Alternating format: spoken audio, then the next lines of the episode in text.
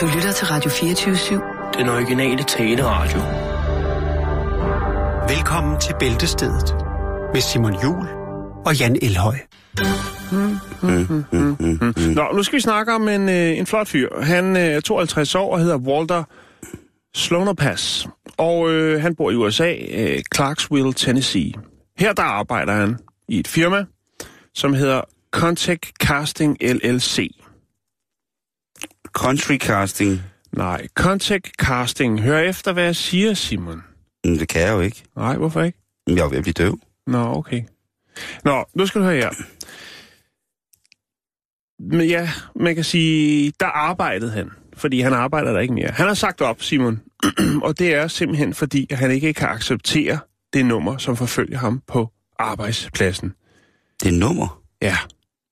Det er nemlig tallet 666, altså 666. The number of the beast! Som forfølger ham på arbejdspladsen.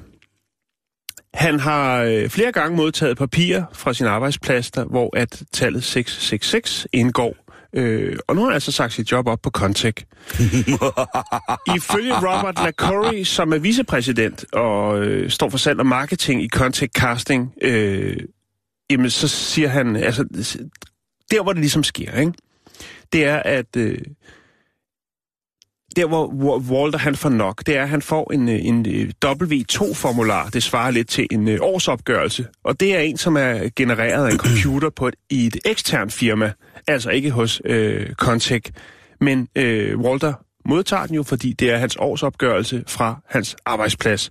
Der står selvfølgelig et identifikationstal på, så man ved, at det her det er Walters årsopgørelse. Og den slutter på 666. Og så er det, at Walter han tænker, nu kan det være nok. Det kan jeg simpelthen ikke. Det kan jeg ikke håndtere. Jeg kan ikke håndtere, at hver gang jeg får nogle papirer herfra min arbejdsplads, så indgår tallet 666. Han kunne blive den største kultleder. Hans største spørgsmål er, arbejder vi for computere, eller er det computerne, der arbejder for os? Oh my god. Ja. 666 nummeret, det vises jo i Bibelen i kapitel 13 i Det Nye Testamente, Johannes åbenbaringen, og det kaldes jo også for, på godt gammelt dansk, The Number of the Beast. Ja. Yeah. Ja, med referencer til et meget, meget fantastisk heavy metal number. Ja, altså man kan jo sige, Iron Maiden har jo lukreret på det og tjent en del penge på netop Johannes åbenbaringens kapitel 13.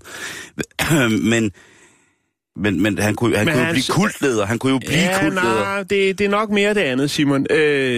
Første gang han stødte på tallet, mens han har arbejdet hos Contech, det var på sin første arbejdsdag. Det var i april 2011. Der fik han af personaleafdelingen udstedt et identifikationsnummer, altså et arbejdskort med et 10-cifret medarbejdernummer, og det sluttede på 666. Det er en dårlig start. Det er en dårlig start på den nye arbejdsplads. Og faktisk så gjorde han indsigelser, fordi han havde faktisk jo ligesom fået i ansættelseskontrakten, med hans medarbejdernummer ville være. Og der stod der på det, stod der 668. Nå! Og så er det jo, at han siger, prøv at høre, det går sgu ikke. Jeg var blevet lovet 668, og nu har jeg så fået et medarbejdsnummer, der hedder 666. Det vil jeg godt have lavet om. Det gjorde de selvfølgelig.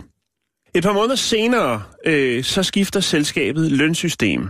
Det gør jo så, at han får et nyt nummer i lønsystemet, og det slutter på 666. Og Jeg vil simpelthen ikke mere. Det er så 3 gange. Og det er jo så, at er han meget kristen, eller? Det er han nemlig. Han er genfødt kristen, og det har han været i mere end 10 år. Han kan ikke mere. Altså, han er sgu nok ikke. Da det var, han fik den her W2-formular fra firmaet, så sagde han, prøv at høre, jeg er nødt til at stoppe her. Det fungerer ikke for mig. Firmaet, selvfølgelig, Contech og deres talsmand, Robert LaCoury, jamen de siger, prøv at det er vi rigtig, rigtig kede af. Vi vil gøre alt for at få Walter tilbage på arbejdspladsen, fordi vi kan rigtig godt lide Walter. Han er en rigtig, rigtig god medarbejder. Ja. Og de respekterer sig selvfølgelig fuldt ud, at han ikke er tilfreds med, at hver gang at han får et nyt stykke papir fra sin arbejdsplads, så indgår tallet 666. Det kan godt give lidt bad vibes. Det forstår de godt. Det er selvfølgelig, lokalsamfundet har folk... Det er jo et er det upassende at sige, tungkristens område, men, og derfor, netop derfor, så er man selvfølgelig, man kan sige, hvis det havde været måske en anden religion i et andet land, så havde man måske sagt, det der, det må du selv lægge rode med. Men de respekterer, at han har det forhold til tallet 666. Han har fået lov til at holde lidt fri, og så vil man selvfølgelig sørge for, at når han møder på arbejde, snart, meget snart igen, jamen så bliver det uden, at tallet 666 er indgående i nogle af de papirer eller andre ting, som han er i berøring med i dagligdagen. Det svarer jo lidt til at være allergiker, tænker jeg. Man er nødt til at vise hensyn. Og det synes jeg egentlig er meget fint. Jeg synes også, det er fint, at Walter, han træder i karakter. Jeg kan godt se, at det er en dårlig start, når han allerede på første arbejdsdag får tildelt et medarbejdernummer, hvor de tre sidste cifre er 666. Altså, jeg tænker jo allermest på molekylærmassen i, højtemperaturer og superkonduktorer. Altså YBA i anden, eller... Ja, ja, men det... Men hvad hedder det? Men det er sjovt med det der tal, fordi det er jo taget ud af kristendommen på mange måder, men det er også eksisteret på mange andre tidspunkter i forhold til for eksempel... I forhold til græske filosofer og deres matematiske opfattelse har det også eksisteret, men vi har bare lagt mærke til det, fordi det netop er et fyord i mange bibelske sammenhænge, og der er mange, der leder noget ud af det her tal, 666, i forskellige fortællinger og... Jo, og så har vi 13, det der med, at der ikke er etage, 13 etage og sædeplads nummer 13 og sådan noget. Altså, ja. Så der er jo nogle tal, hvor det er, at der er nogen, der... Altså, og det tænker jeg, det skal man bare respektere. Også at også at man i Asien for eksempel har en meget, meget større tiltro til, at forskellige tal tilknyttet til ens personlighed vil give enten fordele eller ulemper, ikke? Mm. Tallet 7 for eksempel er et dejligt tal i Lucky Number 7, er et dejligt tal i Asien for eksempel. Ja. Der er også nogen, der mener, at 3 er et magisk nummer. Det er fuldstændig rigtigt. Og det er måske i virkeligheden den bedste sang, der er lavet om... Og gode sange med tal. Ja, ikke? Det er man en del af. Det er der. Men nu kom du lige på den der med 3 af det magiske nummer, og nummeret til satan, og så videre. Det kunne vi blive ved med, Jan. Jeg synes, det er interessant, og jeg synes også virkelig, det er synd for ham, kammeraten der. At Walter, han, ja. Jeg synes, at han, hvis han på den måde synes, at han føler, at han er forfulgt af djævlen selveste på den måde der, at det er sgu synd for ham. Jeg tror ikke, han føler på den måde, men han tænker, der er dårlige vibes, hvis det dukker op så mange gange. Men det skal selvfølgelig også være, fordi, igen, som dine øjne kigger på og tænker, der er Netto fyldt med frækt sexlegetøj, så kan det godt være, at Walter kun fokuserer på, at lige meget hvor han kigger hen på sin arbejdsplads, jamen så står der 666. Mm? Det er rigtigt. Stakkels mand. Han kommer tilbage på arbejde. Det gør han.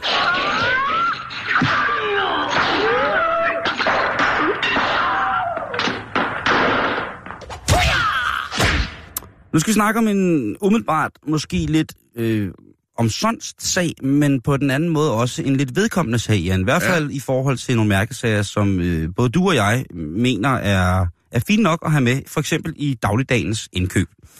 Det drejer sig om en mand, som hedder Jan Polanik, som har været en lille smule træt af at blive snydt i den kæde, der hedder Dunkin' Donuts. Ja. Og Dunkin' Donuts, det er, som du fortæller, en butik, som næsten kun har donuts.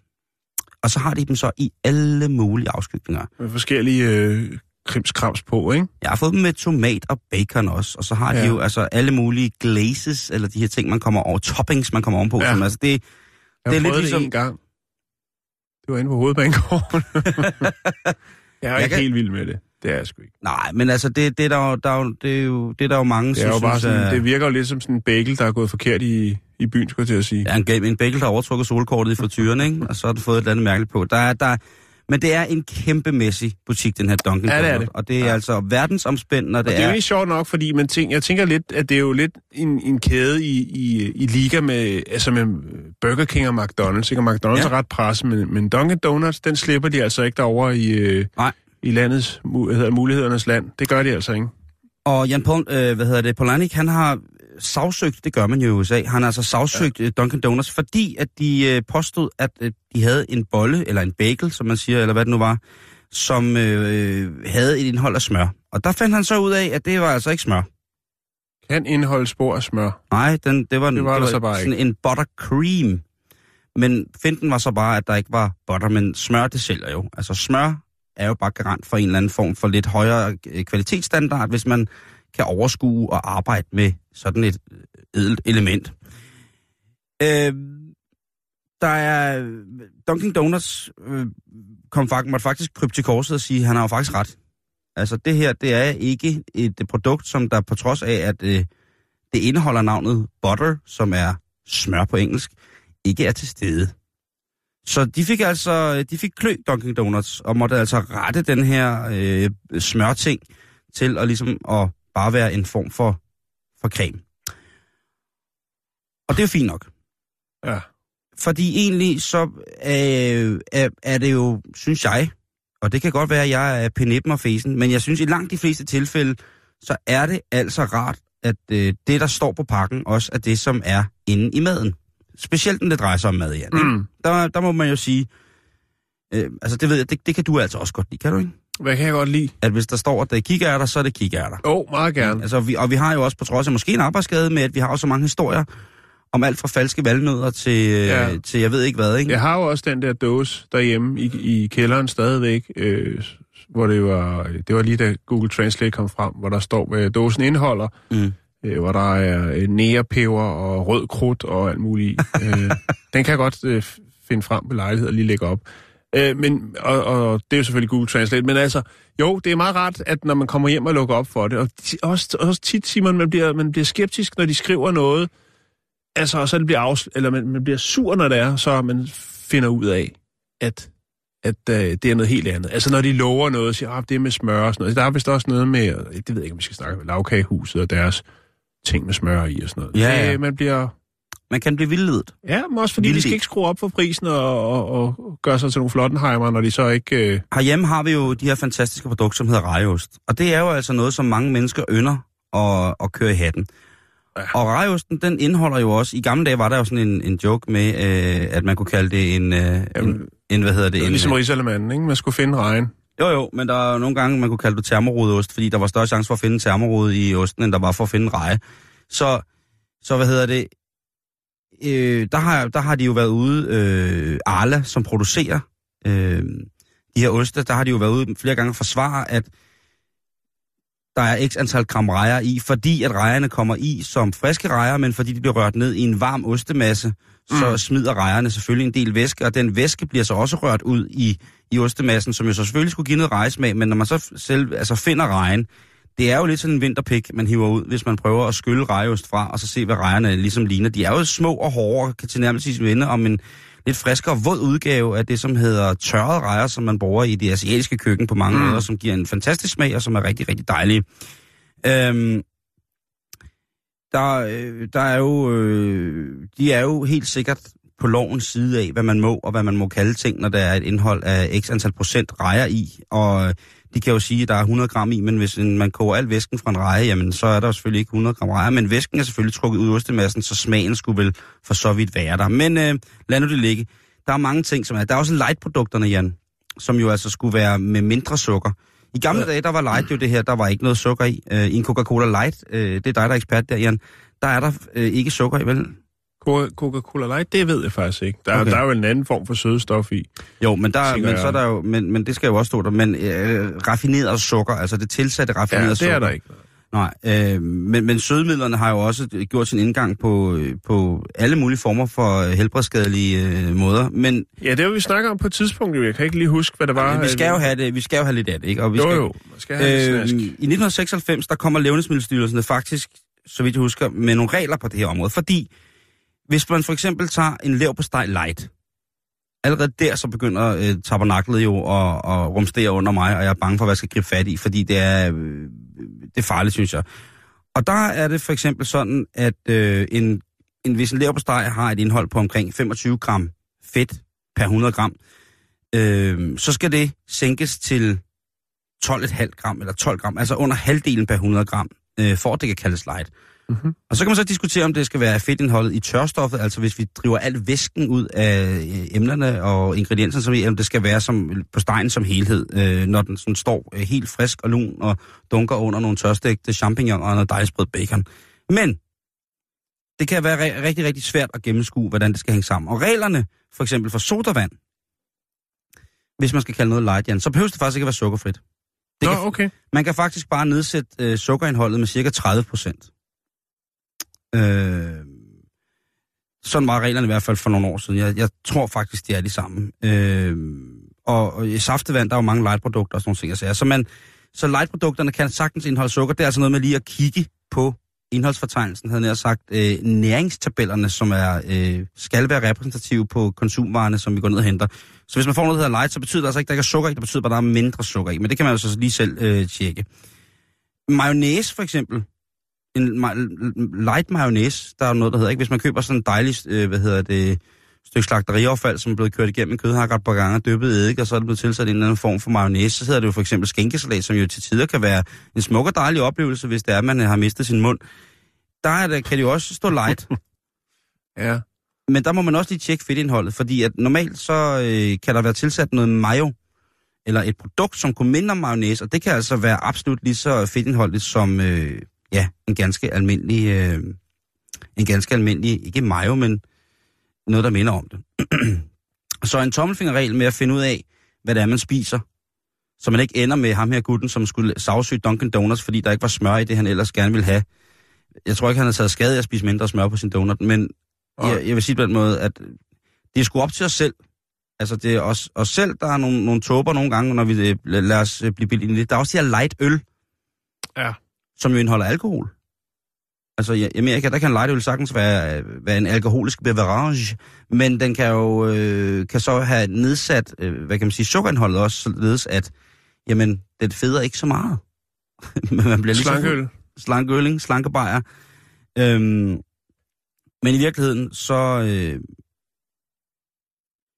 hvis man kigger på, om... Jeg plejer at sige det sådan her, hvis der er omkring 5 til 8-10 gram fedt per 100 gram, anført på den her bagpå. Og jeg så nogenlunde kan regne ud, om at det er et færdigt produkt, eller om det er et tørstof, eller whatever. Så kan de være en lille smule lightere. Man får jo mange tabeller, når man som jeg er indhyldet i den smukke folkesygdom diabetes. Så kan man jo på rigtig, rigtig mange måder finde ud af, hvad der er gode produkter, og hvordan og hvorledes. Men tjek det lige. Hvad det er, du får, hvis du har lyst til det. Og hvis du ikke har lyst til det, og du bare synes, at tingene skal være, som de altid har været, du er fuldstændig fløjtende, jamen, ved du hvad? Du skal ikke få et ondt ord for os. Det skal du have lov til. Det er sgu et frit land, vi lever i, Jan. Ja. Prøv lige at se, om du kan fange den her. Hop. Hop. Hoppa. Hop. Hop. Hey.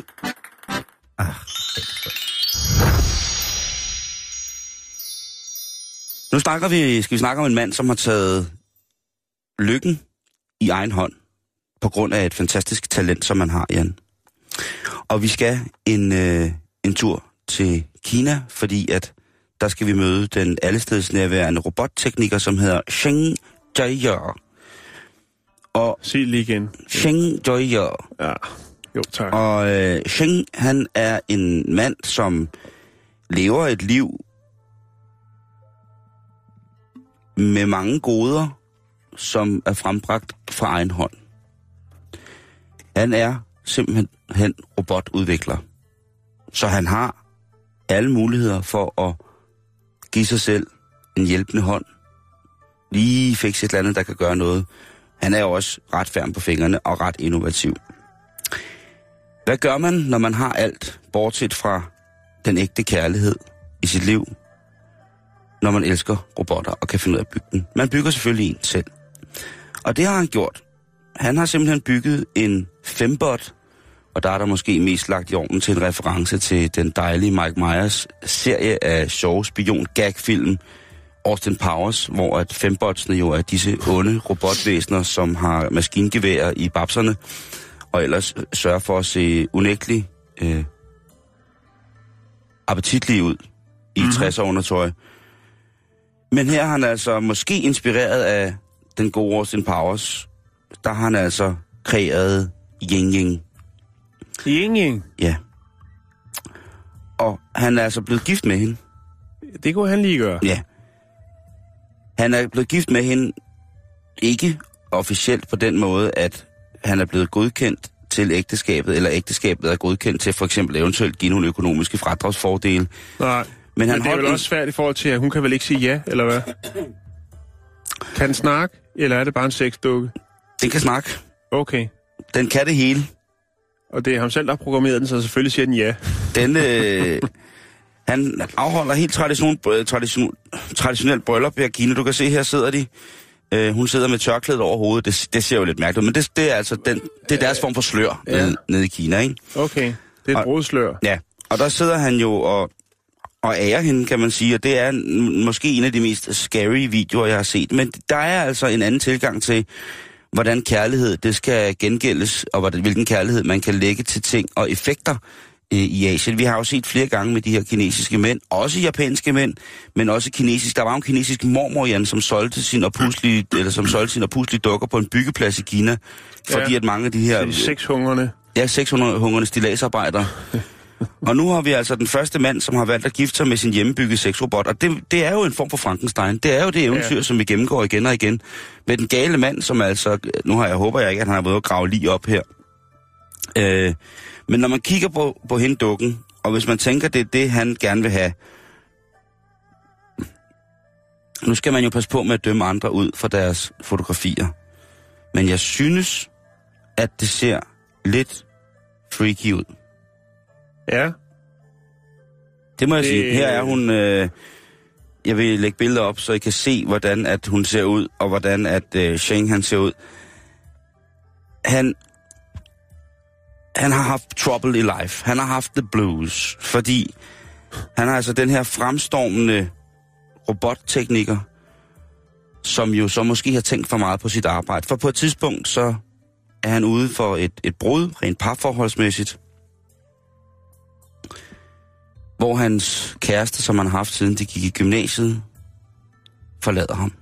Han bliver forladt, og venner tæt på Søren, de fortæller, at han sværger. Altså, han sværger, at han aldrig nogensinde vil tage sig en kvindelig menneskekæreste af kød og varmt blod igen.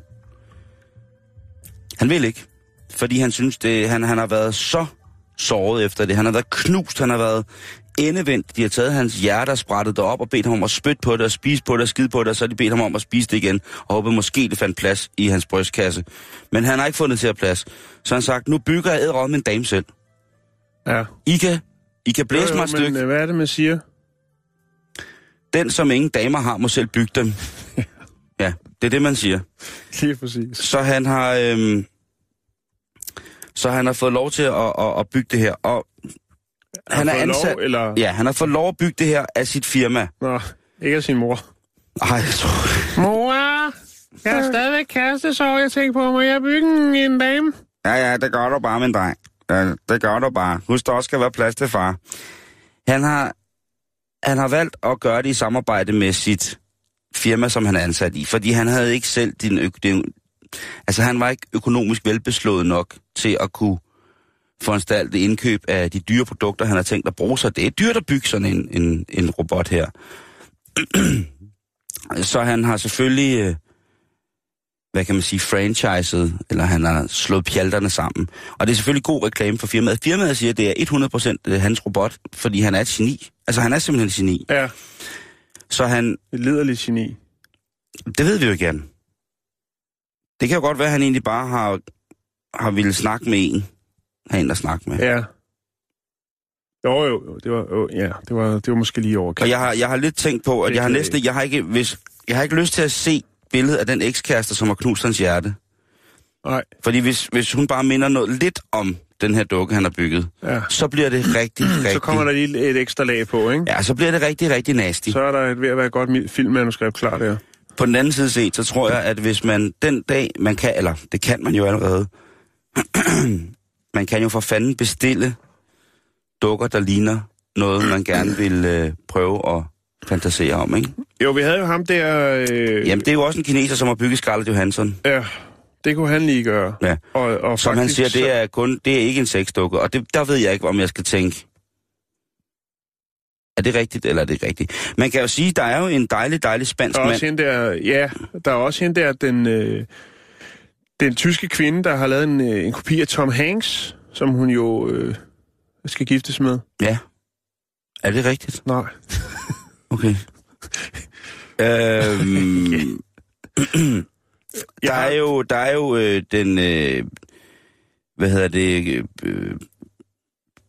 En kunstner, jeg ved ikke, om han er, ja, lige præcis, Sergej Santos, han har jo bygget en dukke, som af meningen skal kunne forføre med ord. Og hun hedder jo Samantha, og ja. Hende har jo også en video af, at det er simpelthen, det er måske, vil jeg sige, det er på et plan, hvor jeg ikke ligesom vil indlede mig i det der med forførelse af robotter. Jeg synes ikke det, jeg skulle til the real deal stadigvæk. Jo.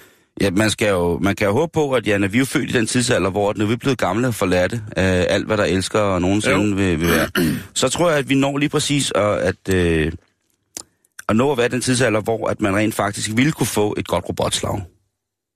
Ja, det kan godt være. Jeg tror, vi når... Vores otium på plejehjemmet, det kan gå hen og blive rigtig interessant. Når jeg sidder på hospice forladt af alle, så vil jeg altså bare gerne have sådan en... Det kunne godt være... Så klikker du ind på... Ja, lige præcis. .com. Ja. Og så kan man bestille et virtuelt robotslag, og det tror jeg er det, at der skal... At der skal rulle for men man siger jo, at robotterne overtager vores de fleste jobs i fremtiden, ikke? Og så tænker jeg også, der er jo også en masse terapeuter, der kommer til at være arbejdsløse der. Eller i hvert fald dem, der har med parforholdsproblematik at gøre, fordi vil man ikke... man kommer jo aldrig til at diskutere eller være uenig med sin hjembyggede dame eller fyr. Nej. Det bliver jo sikkert sådan noget med, at man kan... Medmindre den bliver hacket. Det skal vi snakke om i dag. Okay. Det skal vi snakke om i dag. Men mindre man selvfølgelig får dem ligesom sådan et oliefyr til bilen, man kan starte med en app, ikke? Så kan man jo lige, når man er på vej hjem fra arbejde, så kan man lige starte gummilillemor op derhjemme, ikke? Og sige, så kan du kan godt være sjaskvåd, når jeg kommer hjem, og så skal der køre Tom Hanks. Nogle af hans plader, store plader. Og så er jeg klar. Så har jeg taget flødekartofler med hjem og en dårlig lørdagskylling, og så skal vi sætte noget med hygge os, ikke? Også fordi, det er så nemt. Det er så nemt. Ja. Ja, jeg ved sgu bare ikke, om man... det er en anden snak. Men der skal jo være nogle konflikter i et forhold, Simon. Ellers er det ikke helt godt, vel?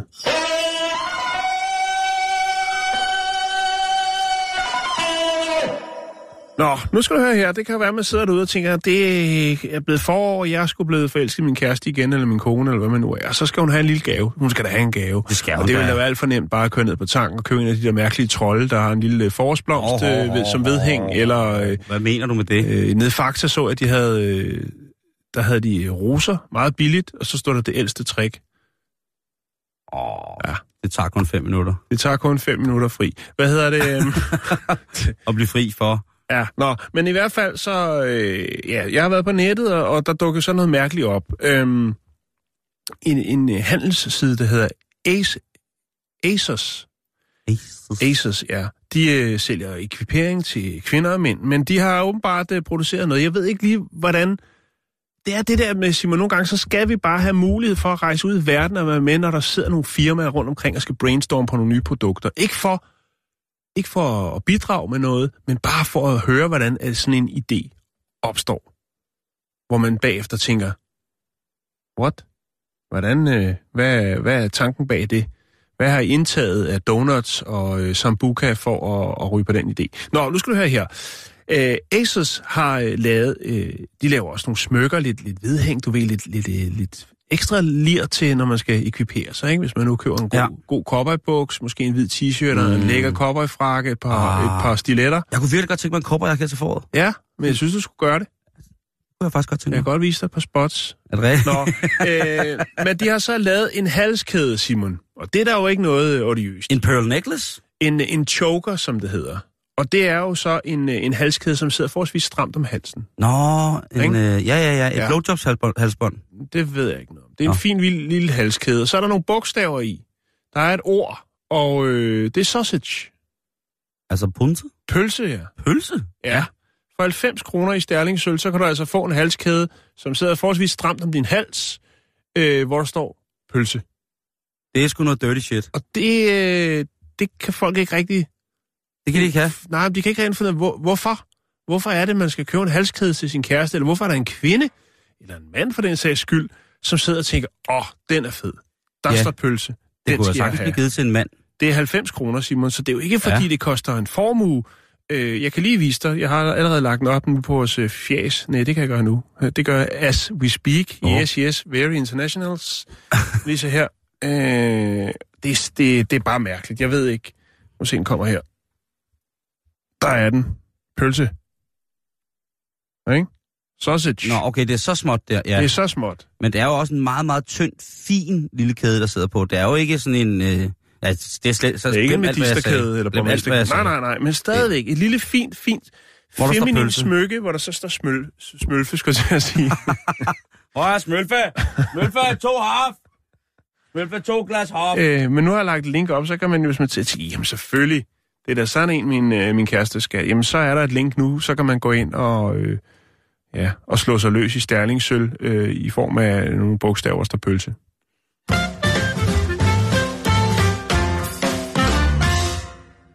Ja, kom ikke her. Vi skal til en solstrålehistorie, Jan. Ikke at pølsehalsbåndet ikke var en solstrålehistorie, vel? Nej, det vil jeg også sige. Det... Jeg sidder der her og PC overvejer, om jeg lige kan nå... Når du har en pølse, der skal have en kæde? Yes, lige præcis. Vi skal snakke om om en absolut vanvittig, fantastisk kærlighed til dyr. Vi snakker om en guldfisk, Jan. Og guldfisk er jo... er jo måske ikke kendt for at være de mest intelligente væsener.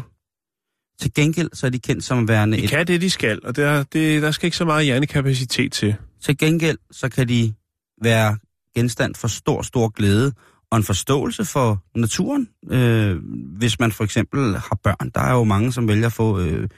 akvariefisk for ligesom at fortælle dem om, hvordan naturens gang ligesom er sådan, og han kunne for eksempel have en guldfisk, der hedder Smølfe.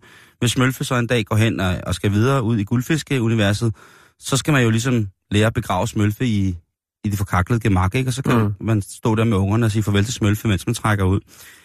Men der er jo også nogen, som virkelig kæmper for, at deres guldfisk virkelig har brug for noget love, og ikke bare er i citationstegn bare et lille dumt kæledyr, der tuller rundt i en potte i glas. Og i San Antonio, der er der en guldfisk, som har været virkelig, virkelig, virkelig heldig at finde nogle dejlige mennesker, fordi den guldfisk, den lider faktisk af en svømmeblæresygdom, som gør, at den ikke kan svømme ordentligt. Den laver det, der hedder flip-over. Det vil altså sige, at den, uden at selv vide af det, fordi den ikke har sin svømmeblære til at kontrollere sin egen position i vandet, så tipper den altså rundt. Lidt som hvis man dykker, og man har det, der hedder en BCD, som er så sådan en vest, hvor man kan justere sin egen, sin flydeevne i vandet, når man har alt det her udstyr på, således at man ikke bare synker til bunds, når man tager det hele på, men altså så man på en eller anden måde har både en lifesaver, hvis det skulle gå helt galt, men også selvfølgelig en mulighed for at være kontrolleret rent kropsbalancemæssigt, når man er under vandet i den magiske verden. Og ejerne tænkte, det er da synd, at guldfisken altså ligger der og tumler rundt, og overhovedet ikke kan finde ud af det. Så hvad gør man så? Ja, hvad gør man så? Ja. Derrick, som er en af guldfiskens rigtig, rigtig gode homies, han valgte at lave en lille form for rør, sådan, som fisken kunne være i. Og så satte han ligesom 2 små ventiler nedenunder, sådan så det var, sådan så det ligesom lavede en form for stol, som guldfisken kunne være i, så den ligesom kunne ligge inde i det her, og ikke vende rundt. Og så for at ligesom afbalancere det hele, så tog de en lille stykke flamingo og satte oven på selve selen. Jeg lægger billeder op, så I kan se guldfisken. Og det, de har lavet, det er jo, de har faktisk lavet en guldfiskekørestol. Er den ikke fin?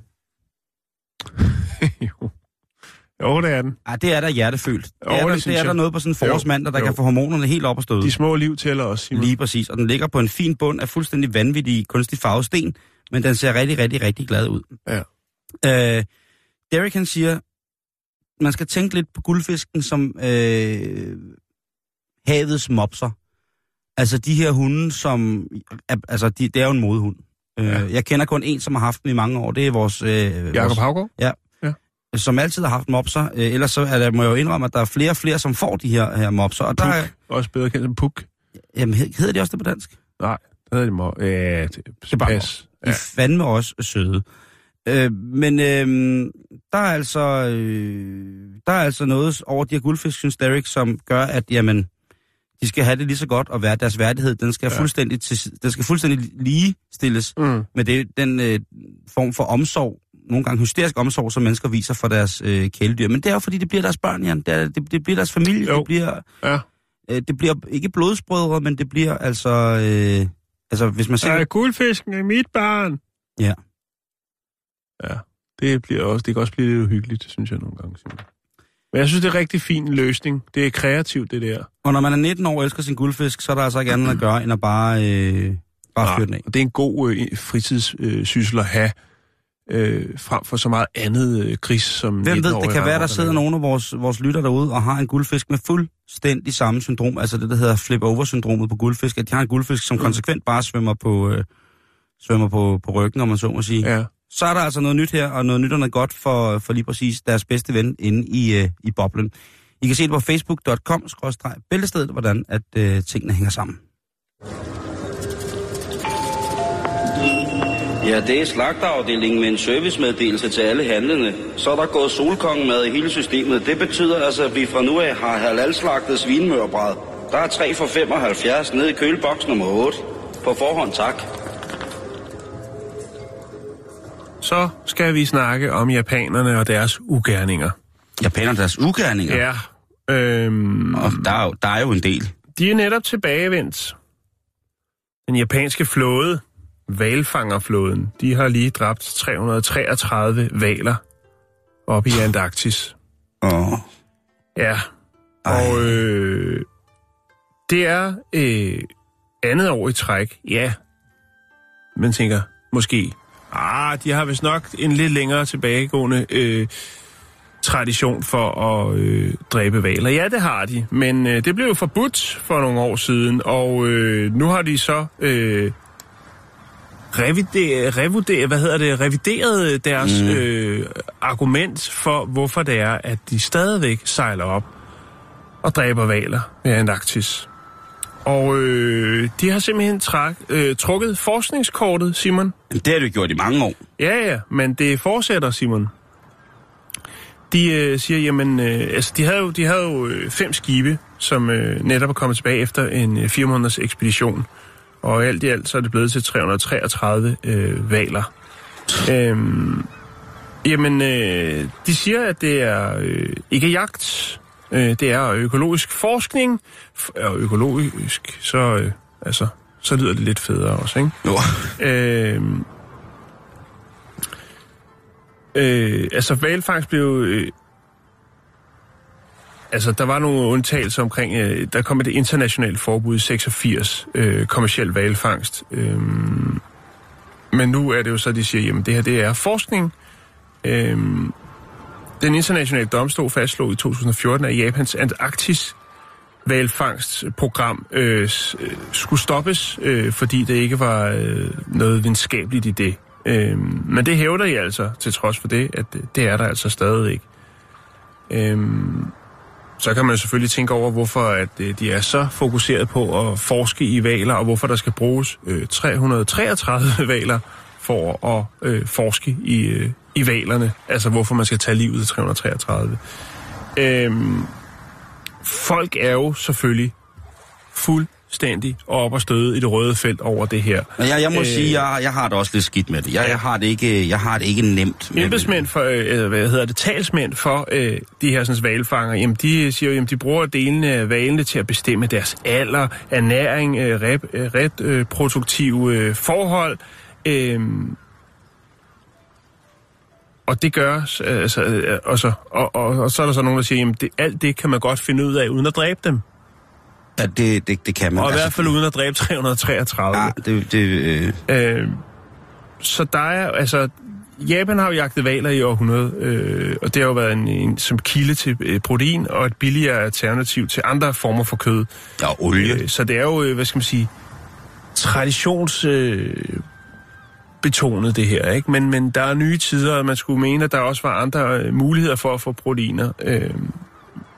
Og det, der er i det jo, er faktisk så, at til trods for det, jamen så er salget af hval, altså som mad, som fødevare, er jo stærkt faldende i Japan. Altså der er ikke den store wow-faktor ved det mere. Og det er jo selvfølgelig også, fordi der måske er nogle japanske borgere, som godt kan se, at det er lidt ligesom med delikatesser, man kan godt se, altså det kan godt være, at det engang var sådan og sådan, det hang sammen, men vi er kommet videre, og vi skal tænke på, at de store fisk derude, jamen, dem er der ikke så mange af. Ja. Dem er der ikke så mange af mere. Og det er jo helt fuldstændig omsonst, at man bliver ved med det. Faktisk på et tidspunkt, der var japanerne ude at fortælle det, der hed IWC, som er den International Whaling Commission. Der var de faktisk ude, også i de her forskerterminologier, at fortælle, at formålet med at slagte de her hvaler, jeg tror, at kvoten har ligget på omkring 330, som de ligesom internationalt har fået af urensagelige årsager fået lov til at slagte. Det var rent faktisk, at de ville forske i, at når bestanden var sikret af hvaler, så ville fangsten igen kunne foregå på en bæredygtig måde. Ja. Det er jo, altså, det må man jo sige, den er fiksfakset på en rigtig, rigtig, rigtig stærk måde, vil jeg sige, ikke? Ja. Altså, det er jo direkte voldsomt. Jo, men der er mange øjne på dem nu. Blandt andet så kan man jo takke den anti-hvalfangstgruppe, der hedder Sea Shepherd.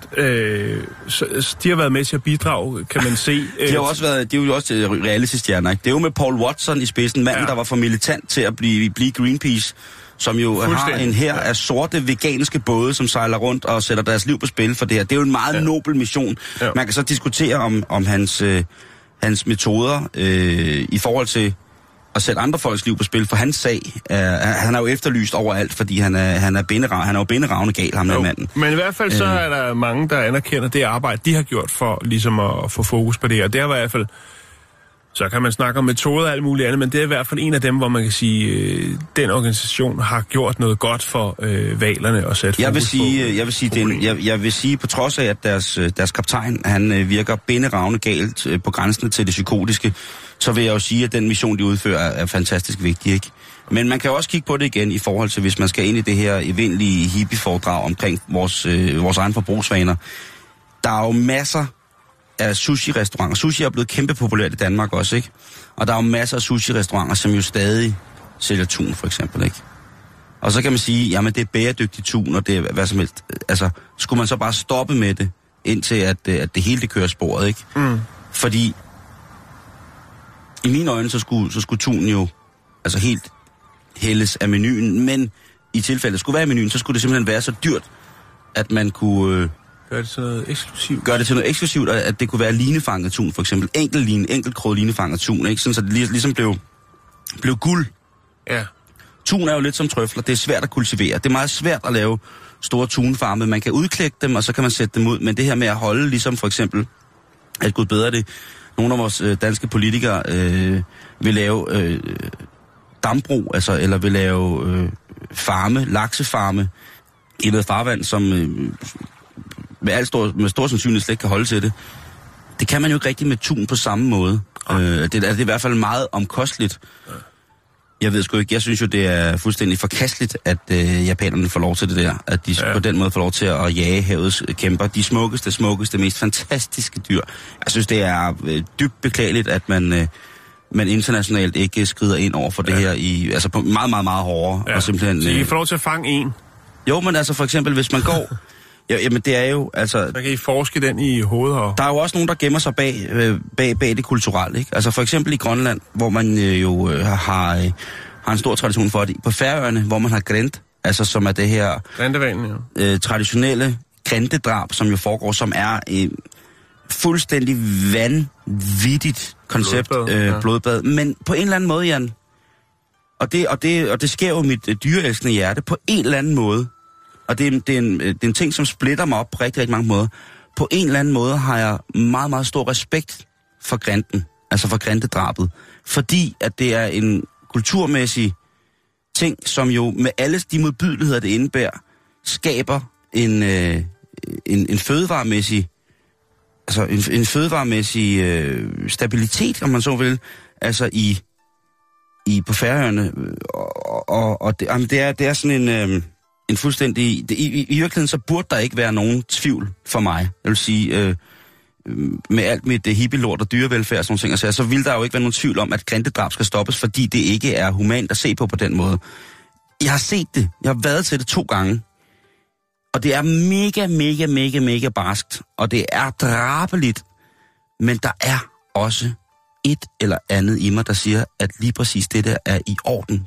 Det er så voldsomt at se på, men det er også en eufori, der opstår på de her mennesker, og udnyttelsen af de dyr, der bliver nedlagt der, den er 100%, den er 120%, Jan. Det er meget.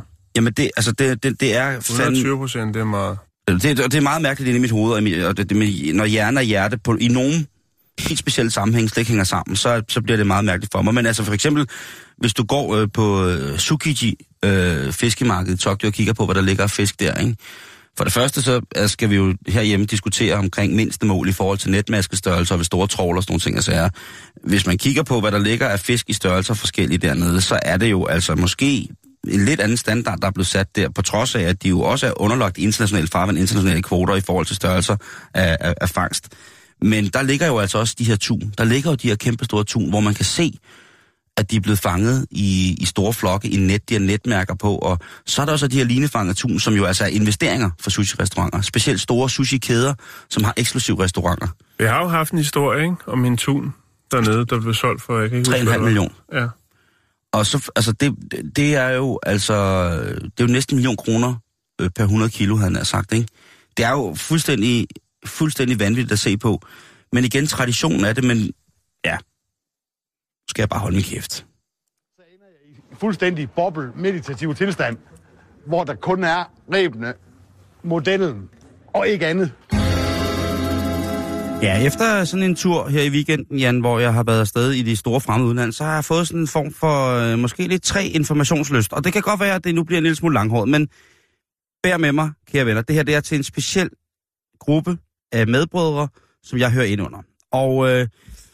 vi er jo efterhånden en del mænd, der er i den danske samfund, der har taget form efter parolen for lidt motion, dårlige kostvaner, dovenskab og ja, et overforbrug af ingredienser, der ikke just fremmer David-kroppens idealer. Vi er ganske enkelt blevet fede, og i vores oplysningssamfund, så er der det åbenbart et tegn på nedtur, tidlig død, barnløshed, en belastning for samfundet, social afmagt og generelt dårlig livsstil. Jo, bevares. Det går godt for den typiske danske mands... det typiske danske lands overvægtige støder. Men at kalde det at være overvægtig for en direkte adgang til sexsymbolernes højere tinder, vil nok være en smule at overdrive.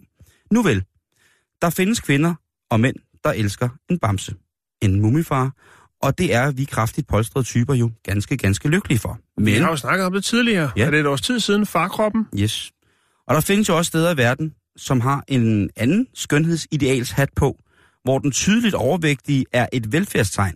Det er simpelthen et tegn på en høj status, det er et tegn på en seksuel overmagt. Frodighedens mangfoldighed er på alle måder et tegn på det bedste ved en mand. For eksempel kan man få de her små nordatlantiske tubilakker, som jo altså er et historisk monument over moder jord. Altså, Mama Pachapachamama, den her frodige kvinde med bryster, som jo, hvis man begraver sig i dem, jo helt sikkert på et tidspunkt vil underdreje sig på grund af både mangel på lys og ilt. Men det er jo altså noget, som har ændret sig på en eller anden måde, fordi der er kommet nogle medicinske, evidensvidenskabeligt baserede, helt korrekte undersøgelser frem, som altså fortæller, at sådan nogle ting her, det er altså vejen til rigtig dårligt. I Asien, der er den kraftige, affodrede mandefigur et direkte sexsymbol, Jan. Hvis man kigger på, hvilken grad af beundring sumobryder for eksempel er genstand for Buddha, så får man jo straks lyst til at tage 180 kilo på og gå rundt i en rullet lan som underbukser. Der er jo ikke så meget at snakke om der. En mand i min vægtklasse, Jan, vi kunne gå rundt kun iført et viskestykke og føle sig som Brad Pitt fra Fight Club. Ja, spot on. Det gør jeg jo nok alligevel. Men det er fordi, jeg har lært at have det godt med min ekstra kilo. Men bodyshamen er jo desværre blevet et værktøj på et meget ubehageligt element i det at passe ind.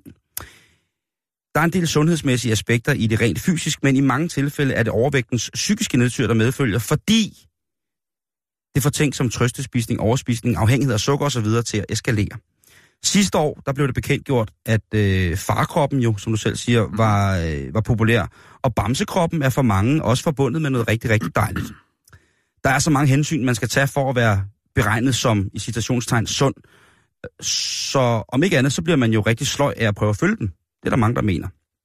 Men lad os lige tage en tur til Afrika, Jan. Nærmere betegnet det vestlige Etiopien. Har vi noget Afrika, Jakes? Har vi det vestlige Etiopiens bjerglandskab i grænselandet mellem fladlandet, altså lavlandet og de smukke tinder. Fordi der sker der noget, Jan, som er helt fantastisk. Der bor der nogle stammer, som er mekan eller mæan-stammen, som er en etnisk minoritetsgruppe, som har beboet det sydvestlige Etiopien i rigtig mange år. Og ved sidste mandetælling, om man kan sige, der var de omkring 60.000 individer af de her to stammer. Og kan du fornemme bjergelandskabet i Etiopien? Jamen, det er smukt. Jeg er der.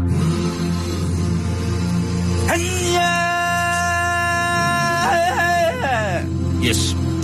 Og nede i Etiopien, der har de altså en tradition for, at netop det her med den overvægtige mandekrop, den velpolstrede, velaffodrede macho, det er altså noget af det mest seksuelle, man kan komme til at... Ja, det er noget af det mest seksuelle, man kan opnå. Mm-hmm. Og jeg vil lægge nogle billeder op af de her fantastiske mennesker, fordi at ikke får ligesom at hylde de sundhedsmæssige skavanker, som der medfølger med det her, ifølge den evidensvidenskabeligt baserede læge tilgang til det, men faktisk til tilgangen af, at jeg har prøvet det flere gange, at hvis man skal på en diæt, en slankekur, Jan, så er det faktisk allerbedst at starte, når man har det rigtig godt, sådan rent inde i hovedet og mellem hjerte og hoved. Det nytter ikke noget, at man gang på gang sætter sig i et beskyttet miljø, hvor man går på nogle forskellige kurser, eller man holder ved. Fordi at lige så snart man er ude af det beskyttede miljø, så sker det for rigtig, rigtig mange. Der er selvfølgelig nogle pragteksemplarer, som kan holde sig ud, men lige så snart man kommer ud af den her beskyttede form for diætistbehandling, så er det altså... Det er jo lidt ligesom alkohol, ikke? Lige præcis. Det er jo igen det der med, at så bliver man shamed over, at man ikke har standhaftighed eller stamina nok til at kunne klare endnu en slankekur, eller man tager på igen. Selvom man måske faktisk i virkeligheden bliver en lille smule gladere, så skal man gå og skamme sig over det. Det bliver altså noget, som tynger rigtig mange overvægtige på en rigtig grim måde. Og selvfølgelig er det ikke noget, man skal negligere. Det er jo en belastning på rigtig mange punkter. Nogen vil sige, det er en folkesygdom, som jo medfører alle mulige mærkelige ting. Personligt vil jeg sige, at man kan sagtens leve et fantastisk liv, og man kan sagtens leve et liv fyldt med glæde og stolthed over sin frodige krop, sit frodige menneskekrop. Selvfølgelig skal der være plads til at være ked af det, men bodyshamingen, synes jeg, er... Den hører ingen steder hjemme. Bodyshamingen kombineret med de her overliggende advarsler, vi altid får for alle mulige former for sundhedsmæssige organisationer, som jo ved det bedste for os, fordi det er det, de har læser til, og det er det, der beviser for. Jamen, jeg synes bare, at man skal slappe en lille smule af. Og Bodø-folket, det er altså den sydvest-etiopiske stamme, hvor at dunken altså hænger helt fremme i det, som er mega sexet.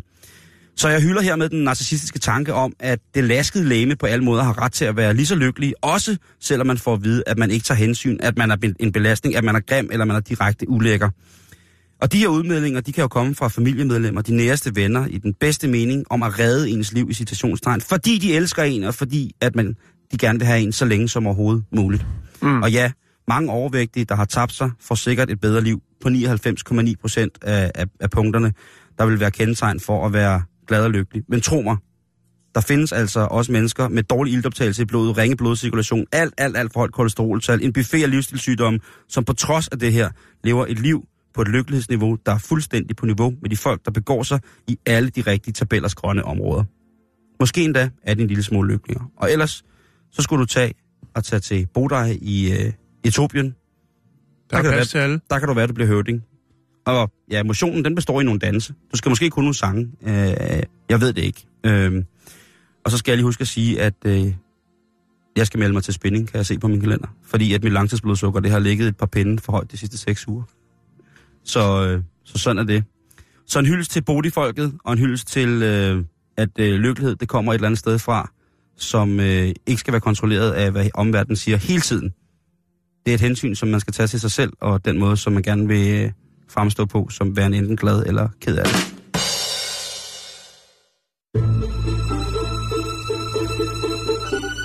Du lytter til Radio 24/7. Om lidt er der nyheder.